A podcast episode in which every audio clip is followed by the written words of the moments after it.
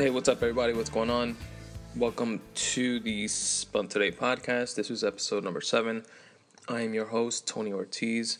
Uh, this intro is going to be pretty short uh, because I have a long, uh, fairly long episode for you guys today. And to break for the, from the monotony of the short stories and free writing and uh, the whole writing theme of the podcast, I uh, have a treat for you guys today. I know for some of you that are tired of the shitty writing, uh, me just breaking away from that for a bit is treat enough. But uh, there is more. Um, today, I had the first guest of the Spun Today podcast, which is my older brother David. And I had the idea uh, for this a while ago um, I would say maybe like a month and a half ago or so. It is part uh, part one of a two part podcast, and this first part is was recorded already. It was pre recorded um, prior to my brother having his first child. My beautiful niece Emma was born on October twenty seventh, and we recorded this podcast. Uh, probably a, a, a week or two before that. Um, pretty much what I wanted to do with um, this episode and the one that's going to follow this one is to just have like a pre conversation of what it's like for him, what he's going through, uh, what he's anticipating, um, you know, how he feels about uh, becoming a father and stuff like that and you know we recorded it again um, prior to the baby being born, and that's gonna wrap up this episode. And then the the next episode that you'll hear two weeks after this one is uh, another podcast that is already recorded, and we pretty much speak about the aftermath of baby Emma and what it's like on that side of parenthood. I thought it would be pretty cool to compare and contrast, uh, you know, both sides of this life changing experience that he's going through, and would be interesting to to put out there. You know, maybe somebody going through a similar situation or about to go through a similar situation uh, can gain something from it. And um, it, was, it was just cool to sit down with him and uh, shoot the shit about this experience and um, you know, we wound up speak, speaking about our childhood and stuff like that, and it was pretty cool. It was a good time. Let me know what you guys think after you take a listen. Uh, also, uh, before we get started with that, uh, check out the new Facebook page, uh, uh, facebook.com forward slash spun today.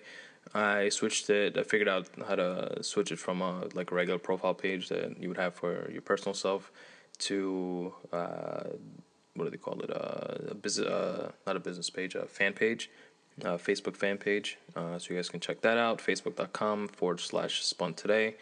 Also on the website, spuntoday.com on the contact uh, tab, which is on the upper right hand corner of the page, you'll see the, the link for the contact slash donate page. You can click on that. At the bottom, there is an option to sign up to the new Spun Today newsletter. Uh, I definitely promise not to bombard anyone with um, spam or anything like that. Uh, it's pretty much just going to be a, a, heads up email for whenever new content is posted, you know, new podcast episodes, uh, new short stories, you know, stuff like that. And of course, you can unsubscribe at any time if you do find it annoying for whatever reason. And um, as always, follow me on Twitter at Spun Today and also on Instagram at Spun Today. And check out the created.com forward slash Spun Today page if you're interested in any prints of any of the photography on the spuntoday.com forward slash photography website. And now, without further ado, here is my conversation with my older brother, David Ortiz, not to be confused with the Boston Red Sox baseball player about uh, becoming a father and what he's anticipating prior to the birth of his child. Enjoy. Yo, it's a, it like shows the meter. Yes. Yes, I see it does. It's decent. For a free app. It's good. Is it recording now already? Yeah. Oh shit. Alright, so I should have wrote questions. I told you. That would have been a good idea to write questions. But right now I'm talking like I feel like there's a third person in the room. Like I'm not talking to you, I'm talking to an audience. yeah, exactly. Um, all right, so basically, you're my brother. You've been blessed with my presence for about 30 years now. you just mix facts and opinions. No. and you are about to have a kid. Your own kid, your first first child. And this is pretty much a just like where you're at, your mind state, where you're thinking, where you're anticipating, you know, ideas, plans, thoughts for the future with your daughter, soon to be daughter. It's cool. You sound like my girlfriend. That's pretty much it. Actually, I have a question for you to start it off. What? What was your initial thought when I told you that I was gonna have a kid? It was. It was definitely positive, and but it was it was like it was positive and cool, but also like in a. It was positive and cool in itself, but it was also like in a in a more selfish like yes he's gonna go first kind of way. Wow, that is messed up. No, that's not bad. That's just No, actually, no. you I, being the older brother. Like it's like I don't know. It made it made sense, it made sense. kind. Of. You know what I mean? Not that it has to go in that order, but it was just I mean, for years we've always sort of like debated about who was gonna go first. yeah. But I mean, it, it didn't make sense. You had the girlfriend for five years, right? And I didn't have a girlfriend. chronologically it made sense, but just not not logically when you factor that type of stuff in. There you go. But like, Forget fuck the logically. outside, on the outside, Right. like it, it makes sense. Like from out, yeah, other people's perspectives. Yeah, Look outside looking in. it's definitely exciting. Like I'm like more excited now than I was before. Like be, like it was it was more like like unbelievable before. Like it was more kind of like really is this really like happening kind of thing. But now it's like getting closer to it. So it's like oh shit, I'm gonna be an uncle and stuff. Yeah. And it's, it's cool. It's exciting. So I can imagine for you, that obviously has to be like a thousand fold increase. I wouldn't put it Like, that way. All, all mixed emotions and shit. I would say I feel about the same.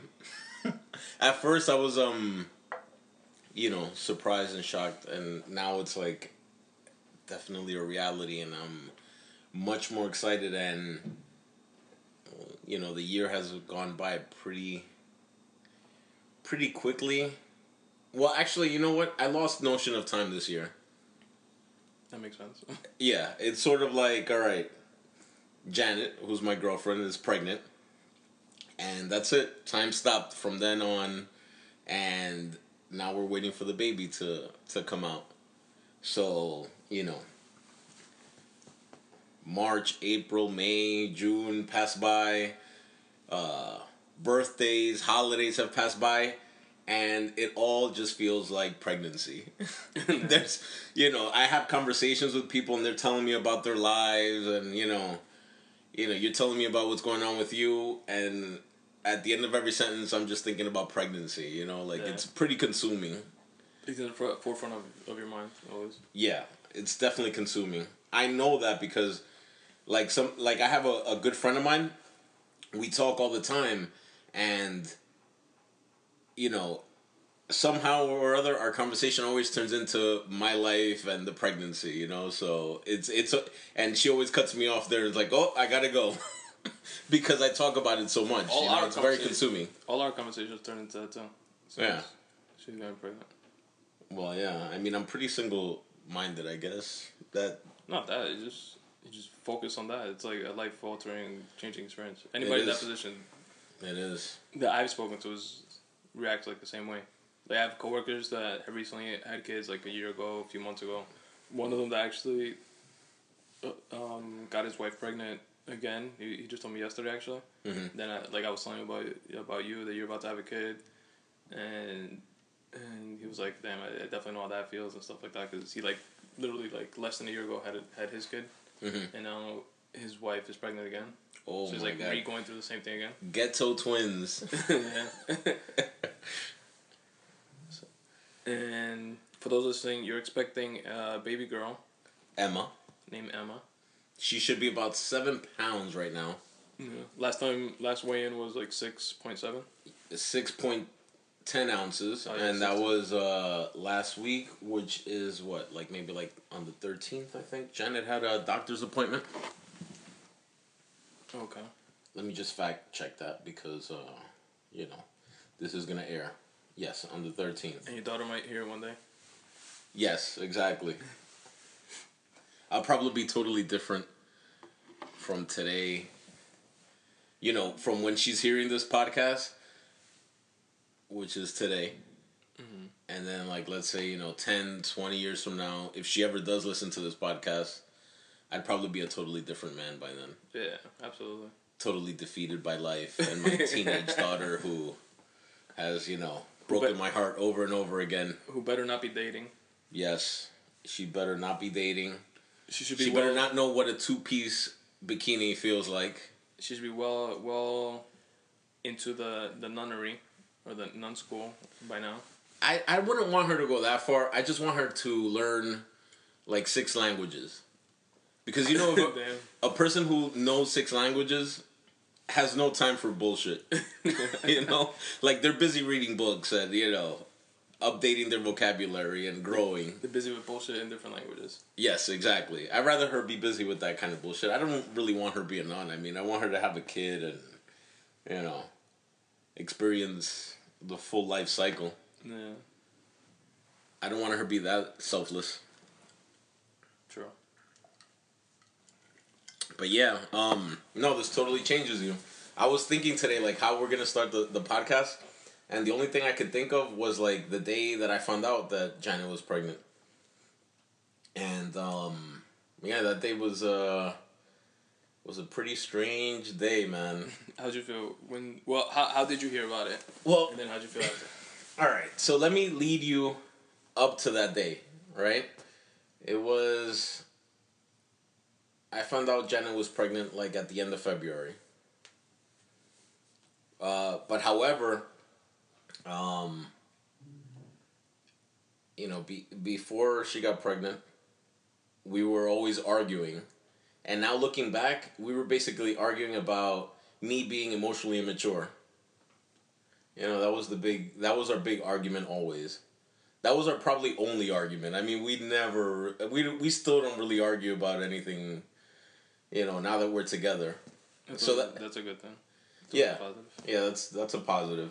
But our, our big our biggest argument was always that. Was basically, you know, me being emotionally mature. So, you know, we had one of those arguments. Uh Followed by, and you're the father of my child.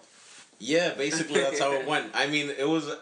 I mean, we were arguing about something so stupid. I think it was like uh, I forgot. It was really stupid.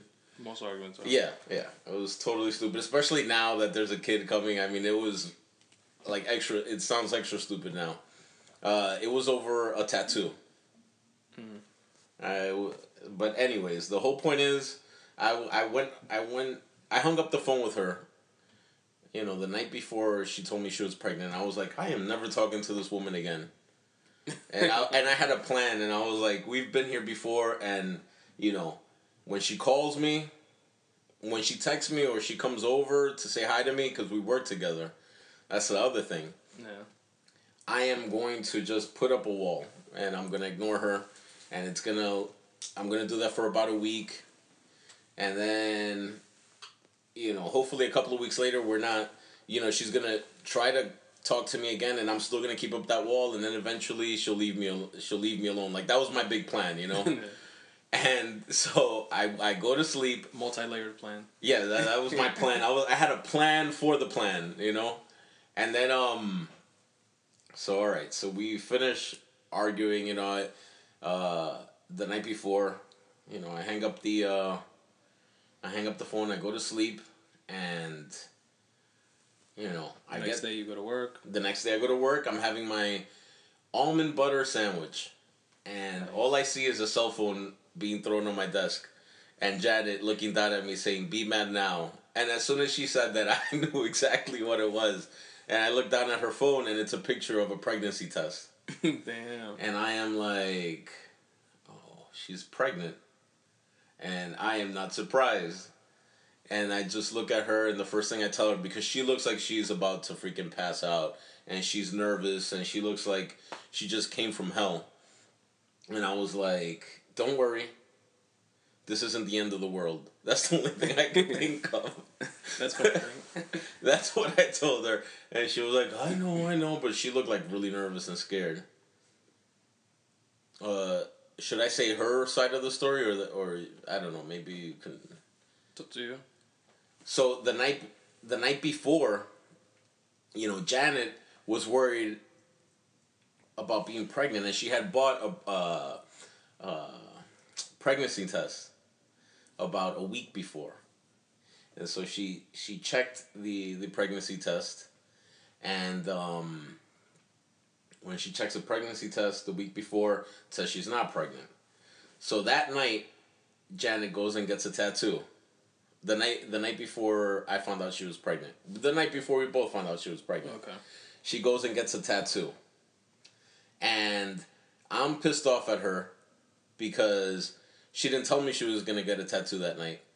So, you know, she sends me a text telling me like, "Oh, I got a tattoo." And so, you know, that's it. I'm I'm mad over over some bullshit. Uh so she But it sounds like something you would speak about. Huh? But it does sound like something you would speak about. What does that mean? The, a tattoo. Like, it sounds like something that would come up. Like, it's not like a. She's I yeah, just, she- I just got a burger kind of thing. I have selective hearing. I mean, she had been mentioning it, but I didn't know she was serious about it. I was just like, oh, okay, yeah, all right. But she didn't tell me she was getting a tattoo that day. That's Man. different then. Right. She had been mentioning it. So it turns out that her and her best friend were going to go to the gym. And, um, you know, her best friend just out of the whim was like, hey, let's go check out tattoos. Today you're getting the tattoo that you always talk about. And so she went to the tattoo place and she's looking around and she gets a tattoo. And so, um, yeah, I didn't know any of that. And I was just like, oh, you just got a tattoo out of the blue. And we were supposed to go on a date, actually. That's what happened. We were supposed to go on a date. And instead, she texted me telling me that she got a tattoo. So I was like, wow, you ditched me on a date to go get a tattoo. So, anyways, you know. And that's what sparked, like, the whole Yeah, yeah. Before, But it wasn't even an argument, actually. Before finding out that she was pregnant. Before finding out that she was pregnant. I mean, that's the level of immaturity I was at. But the whole point was, uh, she texted me the, ta- the the picture of that the tattoo, and I was upset. And all I replied was okay, right? And then um, she uh, she's like, "What's wrong?" And I'm like, "Nothing is wrong. I just said okay." she's like, "I know something's wrong." So you being passive aggressive, upset, and emotionally immature. right, basically, which is the story of my But in, in all fairness, I, I just get getting technically stood up on a date or something like that would get anybody, the guy or girl, upset. So Thank you. Obviously, you'd be pissed. Thank you. That means a lot to me. That's something. You know, I need a guy to come around and say that. Not a guy, even a girl. A, a girl that says that that's not the case is lying. Because if I if I stood up my girl on a date, and you know, told her anything, told her I went to the store, she would be upset. Let alone telling her, you know, I went to go get a tattoo. That that kind of like exacerbates it in the negative for her, in my opinion, or for whoever is doing the standing up. Standing up in itself is bad. Like that, and the fact that whatever you're doing doesn't doesn't make it better or worse. Well, I was technically canceled on, but I still felt stood up. Yeah. But Well, yeah. that that's a little different then. all right. I mean, I look at that all the same. We had plans, and all of a sudden, uh, you know, the plans didn't come through, and you got a tattoo. That's how I saw it. Yeah. I, was, I could see that, but But yeah, I guess I don't know. It's different from if somebody just doesn't show up and Oh no no no no no, no. that didn't happen. I mean, Okay. we were supposed to go out that day. I think it was restaurant week, and she was like, you know, looking at a whole bunch of restaurants and asking me which ones I wanted to go to, and um, all right, so it's different. So Yeah. she she can't she canceled and then she went to do something else. Yes, there you go. All right, if But- you want to get so- detailed, yeah, that basically she canceled. She did not stood stand me up. All right, so she canceled and ended up getting a tattoo. So then, um, the tattoo that she got said, "Love, believe." Damn. You should probably know what the tattoo says. Shit. No, I know it, but I mean, right now it just slipped my mind. That's funny. Love, you'll come back to love, believe, and faith. okay. That's what what her what her, her tattoo says, right? And it's Believe or belief. believe, love, believe, and It sounds like it should say belief. If it says Hmm. faith. can I just check that one second? You could probably pause this right now because you said that you know every ten minutes or something you're gonna pause it. Yeah. All right. So the tattoo says Love, faith, and believe, right? I didn't care what that tattoo said that night. I was just pissed. Uh, and that's it, right? And I was just like, yeah, I'm pissed off, and I'm never gonna talk to Janet again. and this was the argument you had the night before finding out that she was pregnant. Exactly. And she did not. She did not stand me up. She canceled the dinner date before because, you know, she was bad at me for being immature. Okay. So then fast forward to she throws the phone on your desk. So she throws the phone on my desk, and I look at the phone, and the first thing I think about is like, all right, let me comfort Janet. And I was like, listen, this isn't the end of the world.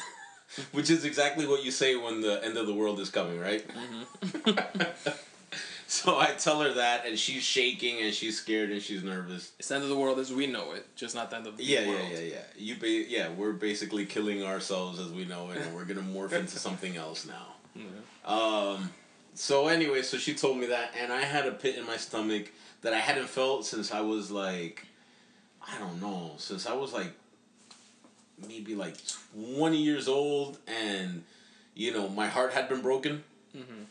and I just remember like just having this hole in my stomach, not even my stomach. Well, yeah, right, right underneath the heart.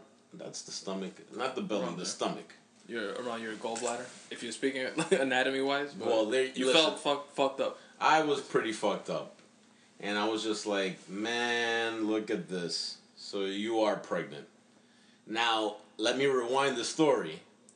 So, about a month and a half earlier, uh, my, my coworker says, Hey, Dave, you know, I never dream about anybody here in the office, and I had a dream about you.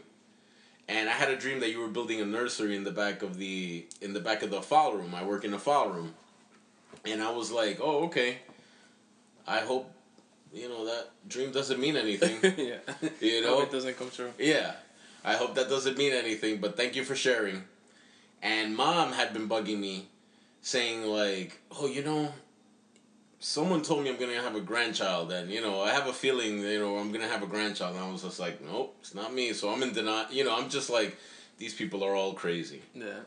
you know, whatever. And then two weeks later, after my coworker tells me about that dream, this girl who's been working next to me for, you know, the past six years tells me I'm pregnant. And, you know, and I was just like, congratulations. And she was telling me about her, you know, the days that she was going to take off, you know, from maternity leave. And, you know, she had it all planned out Yeah. um, I'm, I'm assuming it wasn't a surprise for her because she had it all planned out. And secretly inside, I'm jumping up and down for joy, like yes, Like you know, whatever, whatever everybody else was picking up was probably yeah, her, this, yeah, because to me. she works right next to me. We for you know for the past for the past six years, eight hours a day. I mean, you know, whatever the universe is sending out, they must have mixed the signals, and it's this girl's pregnancy. so I'm just like, all right, Janet, let's go out this weekend. Let's continue, you know, having fun and whatever. Uh, but anyways, so January is going on and February is going on, and our relationship is not that great, right? Because she's getting sick of me, and I'm worried because I'm just like, wow, she's never been this sick of me. Like, I think I might, I might lose her, you know, because normally I felt like you know, all right, we'd argue, but we would we'd always be cool. You know, at the end of the day, it'll be an argument, and then five minutes later, we're joking around and we're okay. But I felt like, all right, the gaps is, between the arguments were longer, getting longer. Basically, yeah, yeah, yeah. Basically, yeah, yeah. We weren't okay at that time, and um, and then all of a sudden, uh, I'm looking at her around the office, and you know she comes over every once in a while to visit me, and I'm just like staring at her belly. I'm just like, man, this girl looks pregnant. This is before she told this you. Is before she told me. Okay. And you know, secretly, she's been thinking the same thing because I mean, she bought. A, she even bought a pregnancy test, you know, and you know we're both like sort of like ignoring the elephant in the room, but we're both thinking about it, like putting off the inevitable. Yeah, putting uh, basically, and so I remember one day it was really really cold, and mom was working somewhere in Brooklyn, and you know she calls me up. She was at work late, and I'm like, I'll go pick you up, and I'm at, on my way to pick mom up. I'm calling Janet up, and I'm you know trying to like figure out a way to tell her like, ah, eh, you know, maybe you start you should start using you know protection, or we should take care of ourselves.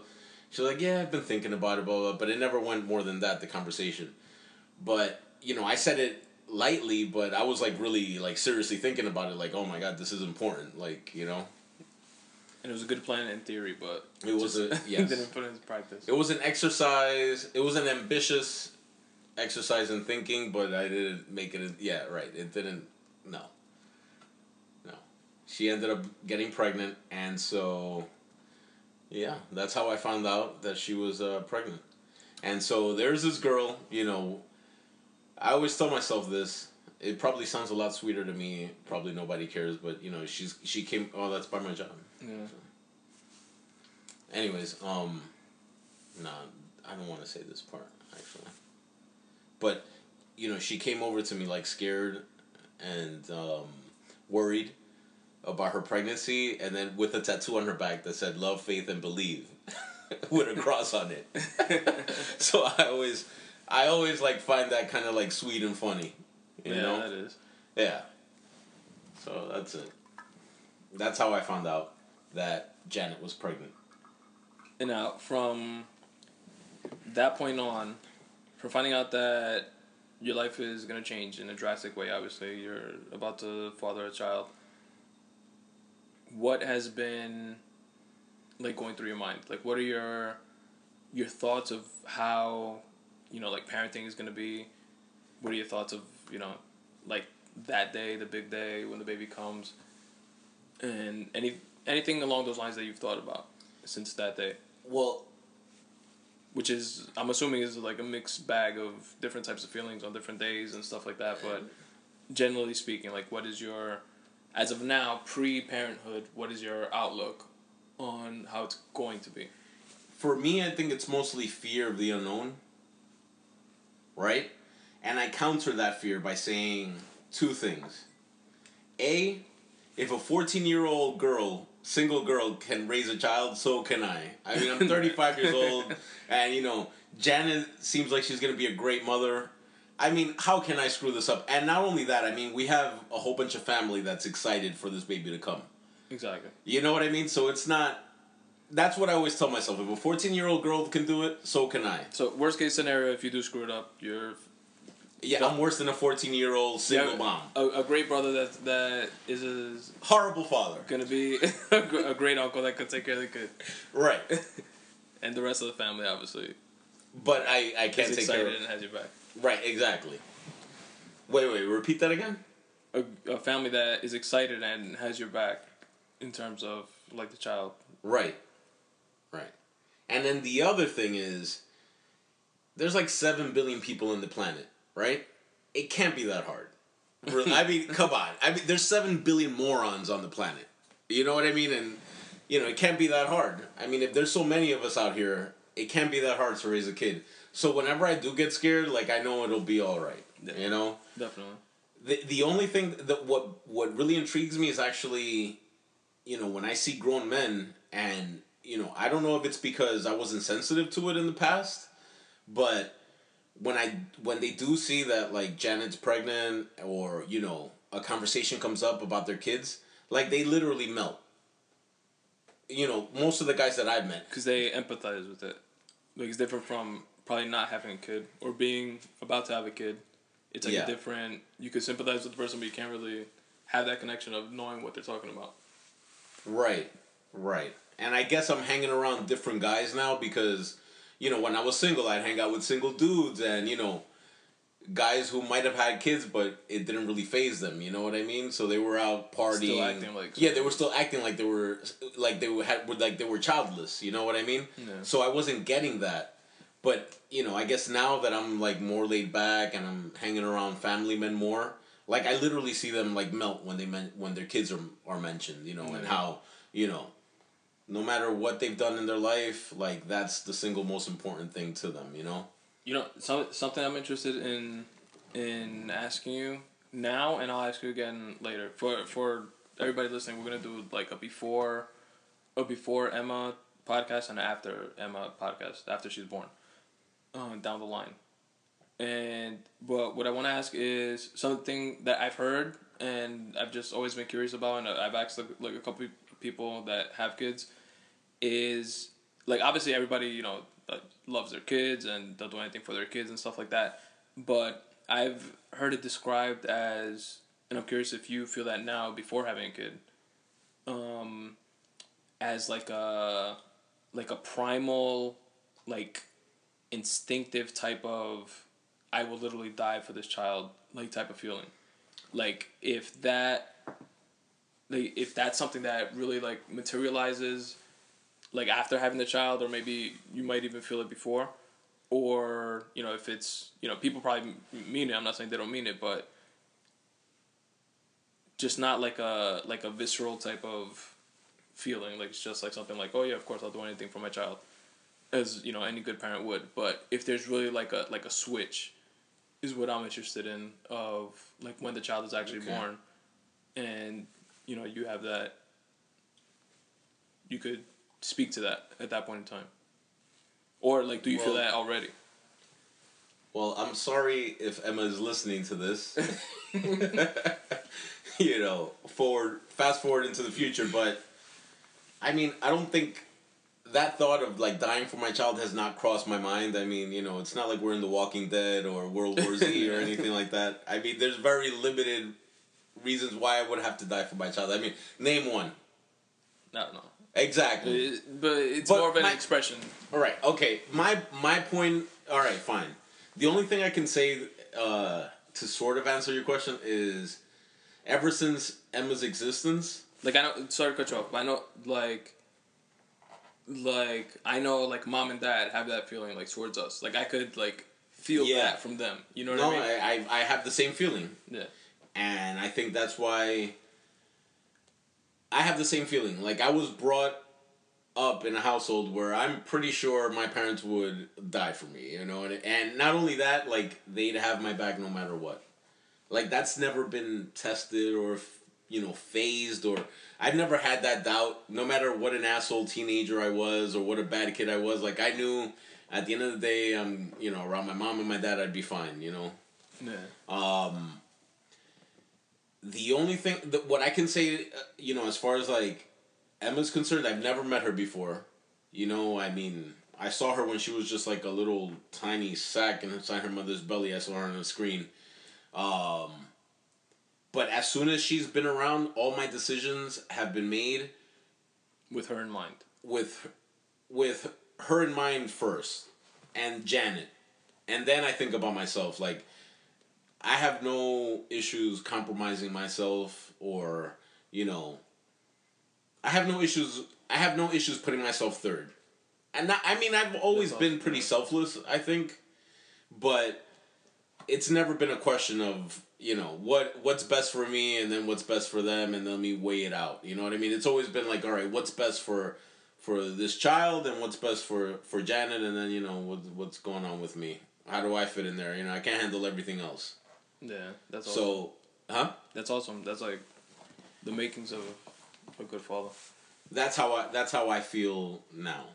Like that's where i'm at now. And that's without meeting her so it's kind of you know it is kind of I think I guess I have the same question that you do. I definitely have the same question. Well, like, all right, what happens after she's born? You know, Yeah. how am I gonna feel after that? And because I see it with with these guys, you know, that I ask questions about their families, and like I've seen grown men tear up, and you know they don't mind getting soft, and you know Like that instinctual being vulnerable. Yeah, and and instinctively being vulnerable. Like, yeah, you know, I love my child to death. You know, period. And you know, it's the best thing that's ever happened to me, and so forth. I'm just like, wow, I. Mm-hmm. That's yeah, I, I could see that happening. I don't know. I'll, I'll answer this question soon enough. For the viewers, they're probably just gonna have to fast forward and find out. But you know, in a few months or whatever, I'll I'll be able to answer that a little bit better. True. That's something that that I hear too, like from that's like common from a commonality within like parents or like recently like new parents. Like always saying like that type of thing. That they that's like the best thing that ever happened to them. You know, it's a lot of work, but it's worth it work. You know what I mean? Like that type of thing. Yeah, it's uh. I have an issue with that actually. I honestly, I don't, I don't, I don't, I don't see how it's that much work. I mean, I've, I haven't gone through it in any way, shape, or form. But I don't, It's- I don't know. I don't think, I don't think it's, and I don't mean like it's not a lot of work in the sense of oh, I'm gonna love to do it. So you know, if you love to do something, it doesn't really feel like work. I don't mean it in that sense. I just mean like, in practical terms, like I don't think it's a lot of work. Like I don't see it being a lot of work. That is I don't know because why. my friend, you do you have. There's no way for you to understand. It's a lot. of Yeah. I know that. It's Uh, a lot of work. It's a lot of work.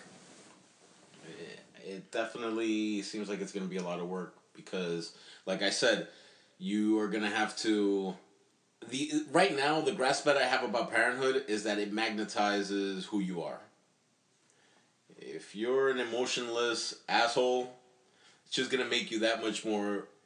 It's just gonna have you have that much less emotion, and that much bigger an asshole. And if you're, you know, a family man, and you know you you you uh you're selfless and you care about people or whatever, it magnetizes that too. So you know, I'm speaking from a, uh, you know, from a standpoint of like, you know, I do value family. Yeah. So obviously, the decisions that I make are are having you know Emma in mind. You know, where like my day is going to evolve around this child. You know, so it does take a lot of work. If you want to keep that child a priority, True. that's the only way I can think of. So, let me see. Let me use an example. Like right now, you're into these podcasts, right? Yeah. it's a lot of work, right? You have to freaking sit down and talk to people, and then after you're done talking to them, you have to um, go on the computer and start editing. You know, you Well, these are all unedited. all right. Excuse me, sorry. But- Tony has another unedited that's like podcast. That's the the the main like staple of the podcast. Like these, Gotcha. these are all unedited. but at, but you were telling me like you have to worry about sound quality. Yeah, yeah, shit like that. But Right. like by the time people hear this one, which is being pre-recorded on what's today's date? Today is the twenty Today's October second. twenty second, October. twenty fourteen. So by the time people hear this, they will have heard at least like at least three, maybe four uh, podcasts that were partially edited because those are the audiobooks, um, which you know for obvious reasons are are edited at least like the the reading part of the actual audiobook because those I you know try my best. Sorry if they're not that great, but to make them sound as like professional as possible, they have like some sound effects mixed in and shit like that. Don't feel so sorry. Aside from that, the you know the regular podcasts are just completely unedited because I like that. My favorite thing about podcasts are like that raw, unedited quality of them. But yeah, you do have to worry about shit like sound quality and stuff like that, Right. and actually uploading it, and you know. and because you like podcasts, you listen to them, right? You Mm-hmm. pick up things from from other podcasters. Yeah, of course. Uh, you know, you worry about the sound quality. I'm sure you got to start pressing buttons or whatever the fuck you do mm-hmm. to make it sound better. And then you have to sit down with people. You have to, you know, sort of figure out a way to to formulate these podcasts into making them into something that somebody would want to listen to, right? Yeah. Is that work for you? Like No. You enjoy it, I right? do. I enjoy it a lot. That's the same shit. Like imagine something that like, you know, like Dave Chappelle says, like, you came from my balls. You know what I mean? Like yeah. you know, like imagine something that's part of you, you know, like it's Yeah. obviously it's work. I mean, all right. We used to live in a house, right? Now there's two, so obviously you gotta, you know, you gotta plow two sidewalks, right? yeah. However, you have double the space. You know what I mean? And you have extra parking. It, but anyways, It's like it's, it's worth it work. it's worth it work. So I it mean, come on. So when I hear people just freaking sit down and be like, "Oh, wait, it's a lot of work. Oh, wait, you can't sleep." Yeah, I fucking get it. Like I know, you know, I I'm not gonna be able to, you know, live a single guy lifestyle and wake up at two o'clock in the afternoon and wonder, oh, am I gonna go to the gym today or am I gonna order Chinese? I get that's gone, but I'm also gonna have a kid. You know, like don't just stop there. Don't just say like, oh, you know, you're not gonna sleep as much as you used to, or oh, you know, it's gonna be really hard. All right, you know, Plus you put also- it into perspective. Plus, you also get the added benefit of the things that you will be able to do that you weren't able to do without a kid. Oh, Obviously. that And the- stuff the actually looks kind of boring. Actually, I've seen fathers. Kids aren't that much fun. I mean, you gotta entertain them all the time. But cool. I'm just kidding. Like, yeah, no, they're cool. But I'm just saying, like, you know, it's, I, I don't see it as like a lot of. I, I see it that yeah, there's gonna be different kind of work going on, and you know, obviously I'm gonna have more stuff on my plate, but it doesn't sound as horrible as people make it Yeah. sound. I don't think so. I don't. I don't. I don't get that. Like, it doesn't come across to me as I don't think so either. yeah, I don't. It doesn't come across to me as that. You know, unless you know that you know maybe Unless there's people out there who don't want kids. You know what I mean? And I Yeah. could see how it might be annoying to have to like you know wake up at night and feed something and you know teach it how to read and walk and fend for itself. you know, like ah, this is really annoying. I'd rather be at the club. you know what I mean? Like I, you know, those people exist. True.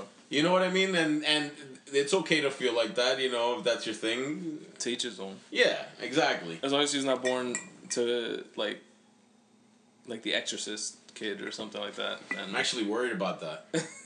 I am. I mean, you know, every time we go to a doctor's appointment, there's something else wrong with Janet, and the kid is intact. Like, there's nothing wrong with her.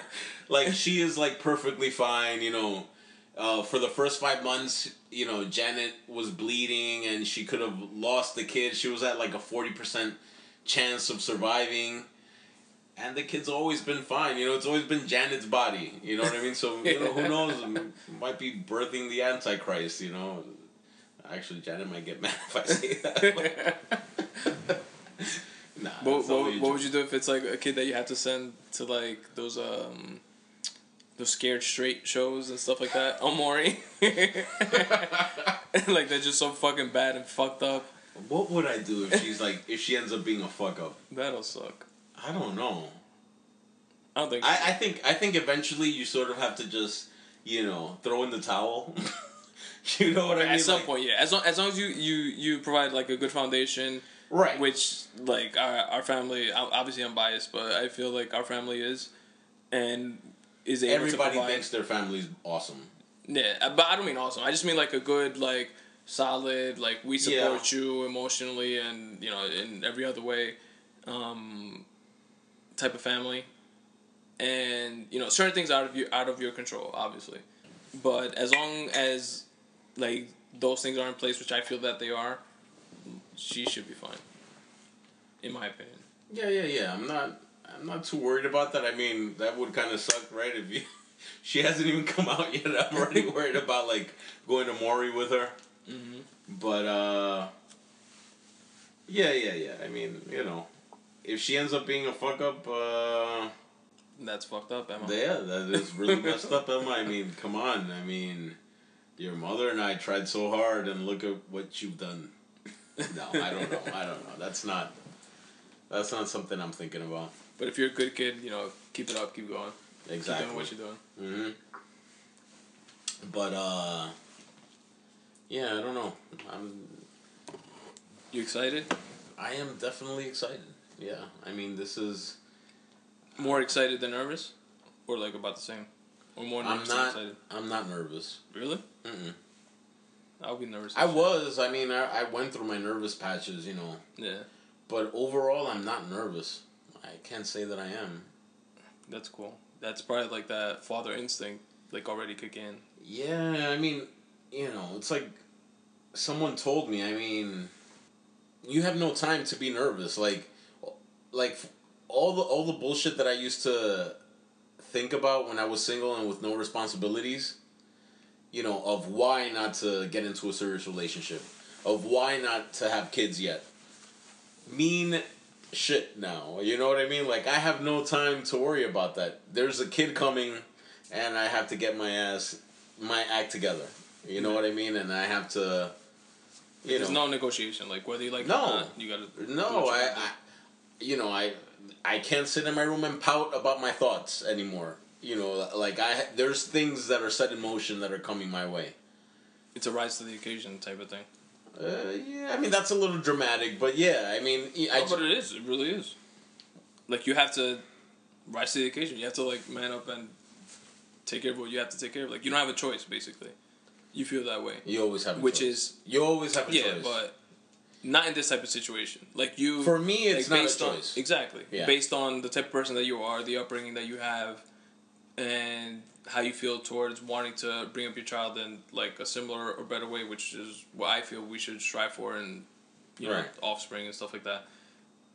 It's not really a choice because that's like the goal. You know what I mean? Like you sh- you push for that goal. Yeah. So yeah, that makes sense. What makes sense? That like feeling that way, like you feeling that way makes sense to me. Yeah, like not being nervous. Yeah. Can't be. I mean, listen, we grew up pretty poor in a basement, right? You know, for a long time, and you know, mom and dad oh. used to be on medical assistance. They didn't speak good English. You know, we had to figure out how to, you know, They still don't speak good English. they not do. like they do. now they're they, fuck- scholars. they fucking act like they don't, but they understand everything. no, they absolutely But- understand everything, but not not to like make it sound like oh, you know, we had a horrible life or whatever, but not at all. you know, we didn't. It was great. Yeah. you know, even even with you know not having We had all the essentials. Like we never needed anything like that, but just not all the shit we wanted. like, which is like basically like every other kid, I, I assume. Well, Yeah. Every other kid I knew. Yeah. You know what I mean? Like like for example, I never had cable. You know, I, I Yeah. didn't. I started watching MTV when I was like twenty. When I when I put cable in the house, True. but. I've never experienced like being at home without food on the table or Exactly. electricity missing. You know what I mean? Like Yeah. Chris Rock says always, eh, like in one of his specials, he goes, "Well, nobody ever thanks Dad for the electricity. Thanks, Dad. We got electricity. You know what I mean? Like, you know, you know, at the end of the day, you know, like we we all the essentials we always had it. You know what I mean? We always had mm-hmm. clothes on our back. You know, we went to school and you know there was electricity in the house. We never like I, I never grew up feeling like oh my god you know like when's my next meal coming or Yeah, we never know, had those. yeah right or where are we gonna live now and you know I'm I'm scared you know mom and dad might break up like there's no way in hell like any of that would have happened True. which is yeah which is nice. That's definitely nice. Yeah. and it's something that you take for granted I, I I feel like I took that for granted. Yeah, because I mean, when you're a kid, yeah you always bitch and complain. Because to you, you know, not having the latest fucking Genesis video game or something like that is is like, yeah, is that's important. that's your world, and the whole world's gonna crash because you don't have fucking Sonic the Hedgehog two or whatever the fuck. Right. And then you get older and you're hanging out around friends who are like complaining about, you know, growing up and, you know, their parents' divorces and, you know, going without, you know, some essentials. And then you're like, wow, I'm an asshole. yeah. And then you realize how good you really. yeah, yeah, yeah. You're like, wow. I never, like, all right, that puts things into perspective. Like there's always people. Not better. There's always people better than you and worse than you, or, or better off and worse off Yeah. than you. So Yeah, yeah, it's it's always a matter of perspective. I think. it is. It is. And I, I feel like I lucked out, man. You know, I'm having this kid, and, you know, the other thing is like, you know, me and Janet, we weren't, I mean, we've known each other for a long time. I mean, we've known each other for like seven years. Well, we've known of each other for like seven years. Uh, but we started like you know seeing each other like two years ago, and um, you know she's I, I like her. I like her a lot. Yeah. You know, and um, And I'm sure you've had your ups and downs like any relationship, but to now more ups and downs, and it's gotten you to the point where you're at now. or more downs than ups. No, I'm just kidding. No, No. definitely no. Yeah, definitely. Like you know, that the other thing which I don't want to take for granted is like you know, she's a big part of why I'm not nervous. You know what I mean? Like, True. like I kind of know the person that she is, and I feel comfortable with her. You know, Yeah. I uh, you know, I just feel comfortable with her, and even when we were dating, and she she did become pregnant.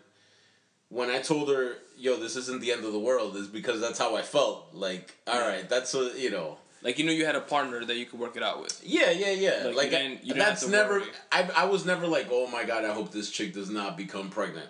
I was more of a like, all right, I hope she doesn't become pregnant, but if she does, you know, that's cool. Like, you know, we'll figure it out. Exactly. Yeah, that's that's how she always made me feel. So you know. So that's a big help of like me not being nervous because I mean you know we've all heard the horror stories and you know Yeah. these girls weren't really down for the cause and you know guys end up being stressed out and who knows maybe in the third podcast I'll be you know bitching and complaining about Janet but well, fighting but- for custody of the child. Right, right. Fighting for custody of the child and, you know, restraining orders against us. But, you know, for the most part, like, you know, we've been together for two years and, like, you know, we've never, like, we've never had, like, a moment where we've, like, literally, like, tried to kill each other or we didn't want to, like, talk to each other again. You know what I mean? Like, Yeah. it's always been, like, you know, I don't know. Now looking back, like, it's basically me being immature for a long time. So that helps with me not being nervous. True. That's that's like an in like an invaluable thing, like to like have that like trust in your partner. I think in that type of situation, like you need that. Like it's a necessary thing. Yeah, Like- yeah. Like I know that Janet will be there for Emma no matter what. You know, Exactly. and that that's nice. Like I know that she'll put her and you know she thinks of me, and that's really important. And that's something that you know you can easily take for granted as a human being. You know. Yeah. And it's a lot, and it gives you, like knowing that gives you like a lot less shit to worry about. Right, right. Because I've been in bad relationships, and I, Yeah. you know, I always, I always, uh, I don't know, when I hear guys talking about their girlfriends and how happy they are on podcasts or on the radio, I always think it's funny. But you know, I'm, I'm pretty happy with Janet. You know, like it, you know, that's not something that I'm worried about. It's good. The, the the only thing I could compare, like for example, like uh, when I do worry about Emma, is like basically worrying about the unknown, sort of like starting a new job and you don't know who your coworkers are Yeah. gonna be, and but at the end of the day, you're getting a new job, you're gonna make more money, and you know it's a nicer place that you're gonna work for, whatever, you know. But it's just the un- the unknown of like what to expect. Which is something I always used to like worry about, um, and realize now like it's like such a bullshit. Like anybody that does worry about that type of thing, like that type of like change, let's say specifically like jobs and um, that type of thing, like it's really not. l- Don't worry about it, basically, because like I'm somebody that doesn't like isn't like that open to change and doesn't like change too much, but like I realized like after like moving to different jobs and stuff like that, like it honestly it it's gotten better and better. And if it did get worse, then the next one, you know, if it got worse and you left that one and go to another one, most likely would be like odds are that much better. You know what I mean? So it's definitely not something to like stress out about I agree. or anything like that. I've just had like as I've changed like jobs to jobs, I've had like you know ups and downs and stuff like that along the line, but ultimately like it's been like positive experiences. I I totally agree. I mean, you know, change is good.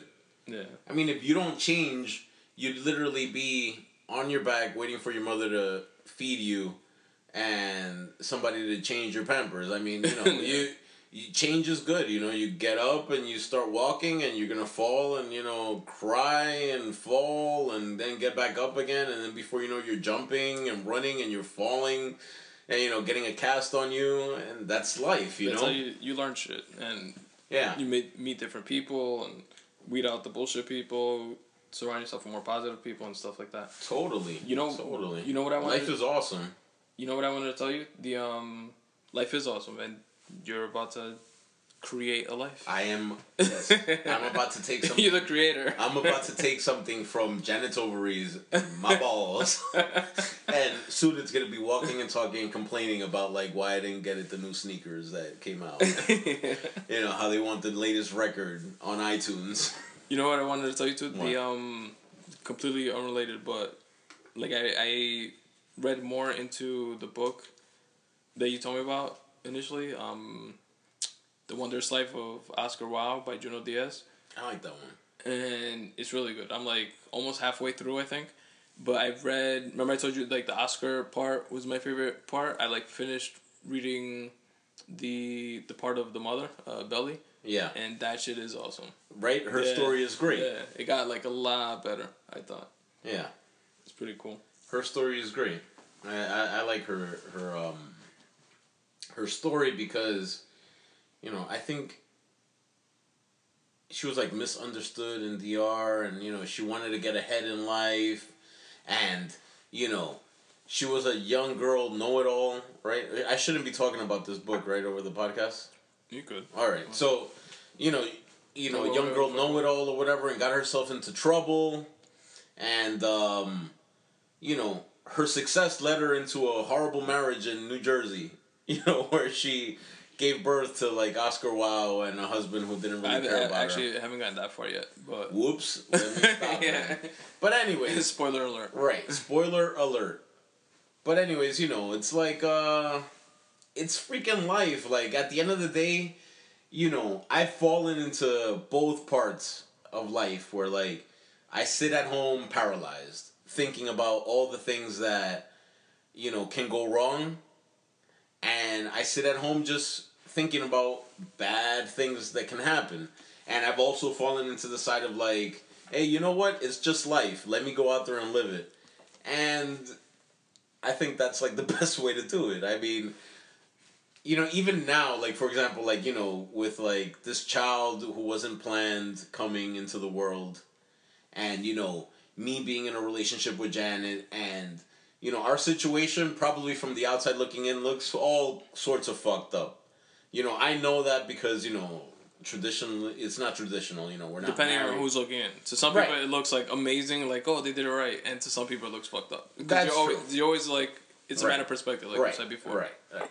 I mean, you know, I have a little bit of insight in our relationship, and I was like, oh, we get along, and you know, we like each other, and we want each other around. So, you know, there's a kid coming, and you know, you know, there's life coming out of this. That's cool. But however, you know, you know, we didn't get married first, and we didn't court each other for years, and you know, whatever.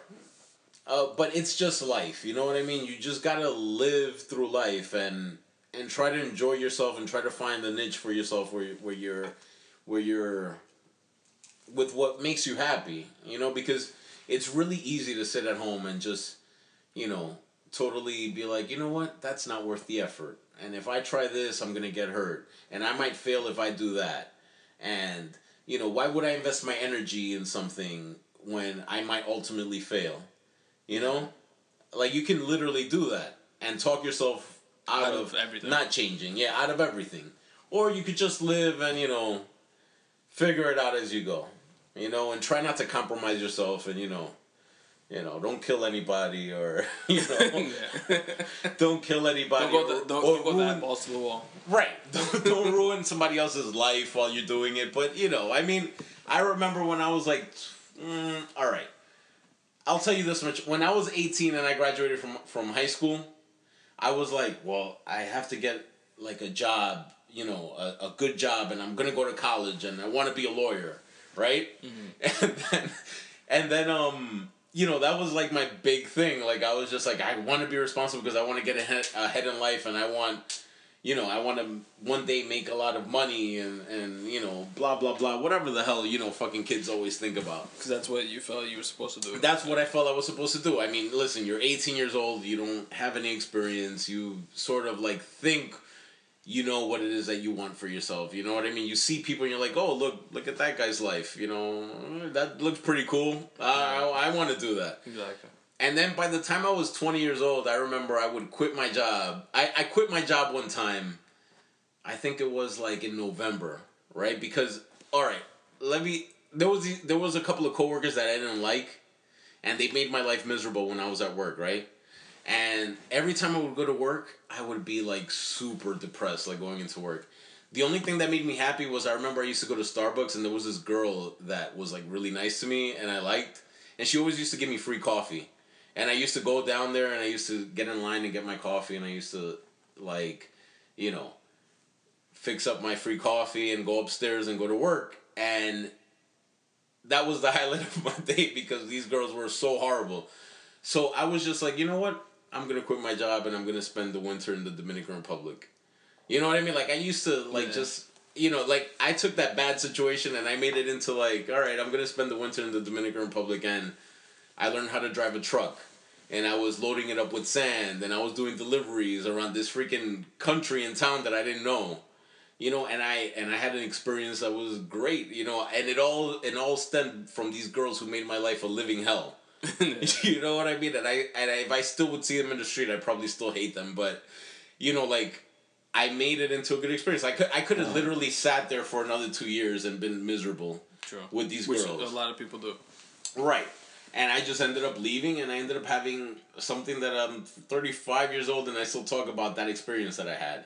You know, and and you know, I met some nice people in DR. You know, and I got to know them for almost two months. You know, and you know, I, I and I did that one year, and then I did it another year too. You know, like Yeah. that's living. You know, and and here I am. I'm still here, and you know, Janet's still pregnant, and I'm having a kid. Yeah. So it's just life. You know, you bad things happen. You gotta go through it. But you got to go through it. Absolutely.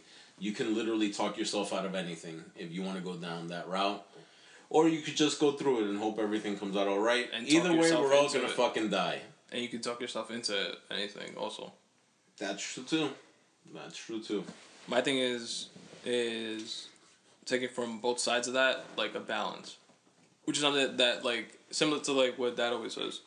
Which is like you can do everything everything you want to do within like the rules. Which doesn't doesn't translate exactly. But um he says que todo se puede hacer con la regla. Or dentro de la regla or something like that. That's true. And it's a pretty much like a more balanced approach to that. And That's pretty. that with that. I like that saying too. However, you don't want to freaking like, you know, sit there like that guy. You you know what a balance is. You know what I mean. You you you slap your finger to the left or twice, and then you slap it back to the right a little bit until you get the balance right on the scale. You know, you don't want to sit there all your life trying to get a balance. You know what I mean? I mean, life throws things at you. All right, cool. So we're going a bit long on this one. So to wrap things up, I was thinking, do you have like any final thoughts about being a father, or any advice to your unborn child, Emma? Sure. Um, let me see. So Emma, you're definitely were not planned, but you're not a mistake. Your pleasant right. surprise, an epiphany. I wouldn't go that far. I mean, you were definitely not planned, but like I love you already. You know, like you're not you're not born. I haven't met you. You haven't smiled at me or cried at me or, you know, pooped. But I I love you. And yeah, I pretty much love you. And I love your mother and I'm trying to have a life with you guys, and um, I hope it turns out to be fun.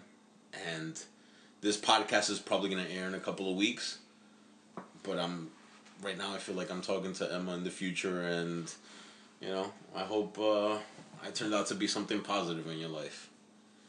And ultimately, right now, that's all that pretty much matters. and uh, I I don't know when we do this podcast, we'll find out if I still feel the same way.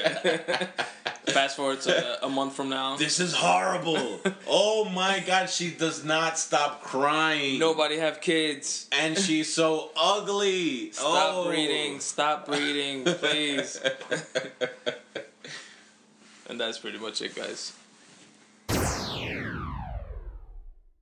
That's the episode, folks. I hope you guys enjoyed listening to it as much as I enjoyed being a part of it.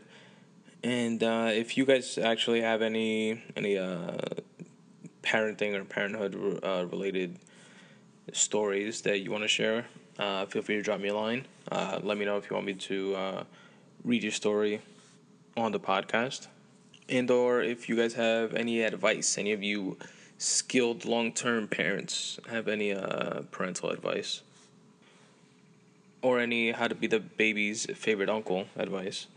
That would be cool too. So remember, stay tuned for episode number two uh, of uh, this two part podcast, uh, which is technically episode number eight of the Spun Today podcast, which is going to be the interview uh, with David of uh, the post Emma interview. Uh, in that interview, Emma was already born, and you know probably like a couple weeks after she was born maybe a month, uh, if I remember correctly. Actually, no. What am I saying? She's not even a month old now. Uh, I think she's about to be a month old, or something like that. So, uh, yeah, stay tuned for that episode, which is going to be the next episode after this one, uh, which is going to air in about two weeks. Also, another podcast which I've been hooked on lately, uh, which I think I mentioned in a previous episode, uh, but if I if I did, it's worth mentioning again and if I didn't, uh, it's definitely uh, worth mentioning and for you guys to to check it out. It's called Serial, uh, S E R I A L. Uh, you could actually go to the website serial serialpodcast.org. Um, Sarah Koenig does an amazing job of just captivating the fuck out of you. And I know I'm not alone in this because there was like a, a story about it in the New York Times and you know it's a super popular podcast. Um, it like blew the hell up. Um, I heard episode number one. Uh, this is the first season of it. Uh, there's been only nine episodes. Uh, episode number one uh, aired on This American Life, and from there on, um, as planned, it pretty much uh, like spun off into its own thing. And what it is is uh, she's uh, Sarah Koenig is a journalist that is covering a story, one story week by week, um, and currently it's in week nine. The story is a murder that took place in Maryland in 1999. Uh, it was the murder of Hae Min Lee, um, which was a high school student in somewhere in Maryland. I forget the name of the of the school or the town, and pretty much her ex boyfriend, uh, Adnan Syed, has been locked up since then, uh, for about fifteen years, fifteen years I think, something like that. Um, and he's in jail for life. Uh, that was his sentence, and she delves into the story and goes through it because there's like a lot of controversy of, you know, he didn't do it, he did do it. Um, and she takes you through all these ups and downs by reviewing the case, going through all the case notes, uh, the court paperwork, um, attorney's notes, uh, interviews of the jury, or sorry, members of the jury, interviews of of the friends and relatives of both. Uh, uh actually, not not uh, Haley's relatives, but the relatives of uh, Adnan Syed, um, he calls in, uh, you know, I think uh, like weekly, um, and she questions him, and you know, uh, she she's spoken to like teachers and pretty much everybody and and anybody that's had anything to do like with the case, and it's pretty sick. Um, you go through you go through like periods of yeah, this guy definitely did it. And then periods of like what the fuck? There's literally three people that were never that were never questioned or or or that officially gave a testimony like in the courtroom that may have reached out to the police or something like that and said, you know, this kid was with me and at this and at such and such time, uh, which completely contradicts the the state's timeline for uh, when the murder was actually committed and stuff like that. So it's kind of like, how the fuck could this dude be in jail if this is going on? And vice versa, you know. Then you know, there's certain situations that are like, oh yeah, that's why. Okay, yeah, he definitely did it. Um, and I know we all have like, uh, like I guess this, like peripheral idea of, you know, there are innocent people in jail. There are people that aren't innocent that are not in jail etc. But going so deep into a story the, the way she's doing, and just just going through like the nuances of the case and stuff like that, you really get a unique and objective understanding of just that entire legal system as a whole and all the nooks and crannies that make it up. So you guys should definitely check that out. Um, again, the name of the podcast is Serial. S E R I A L, or check out their website, serialpodcast.org. Uh, you can listen to all the episodes there. And uh, there's also like photographs and uh, copies of uh, phone transcripts and that were used in the actual case and stuff like that.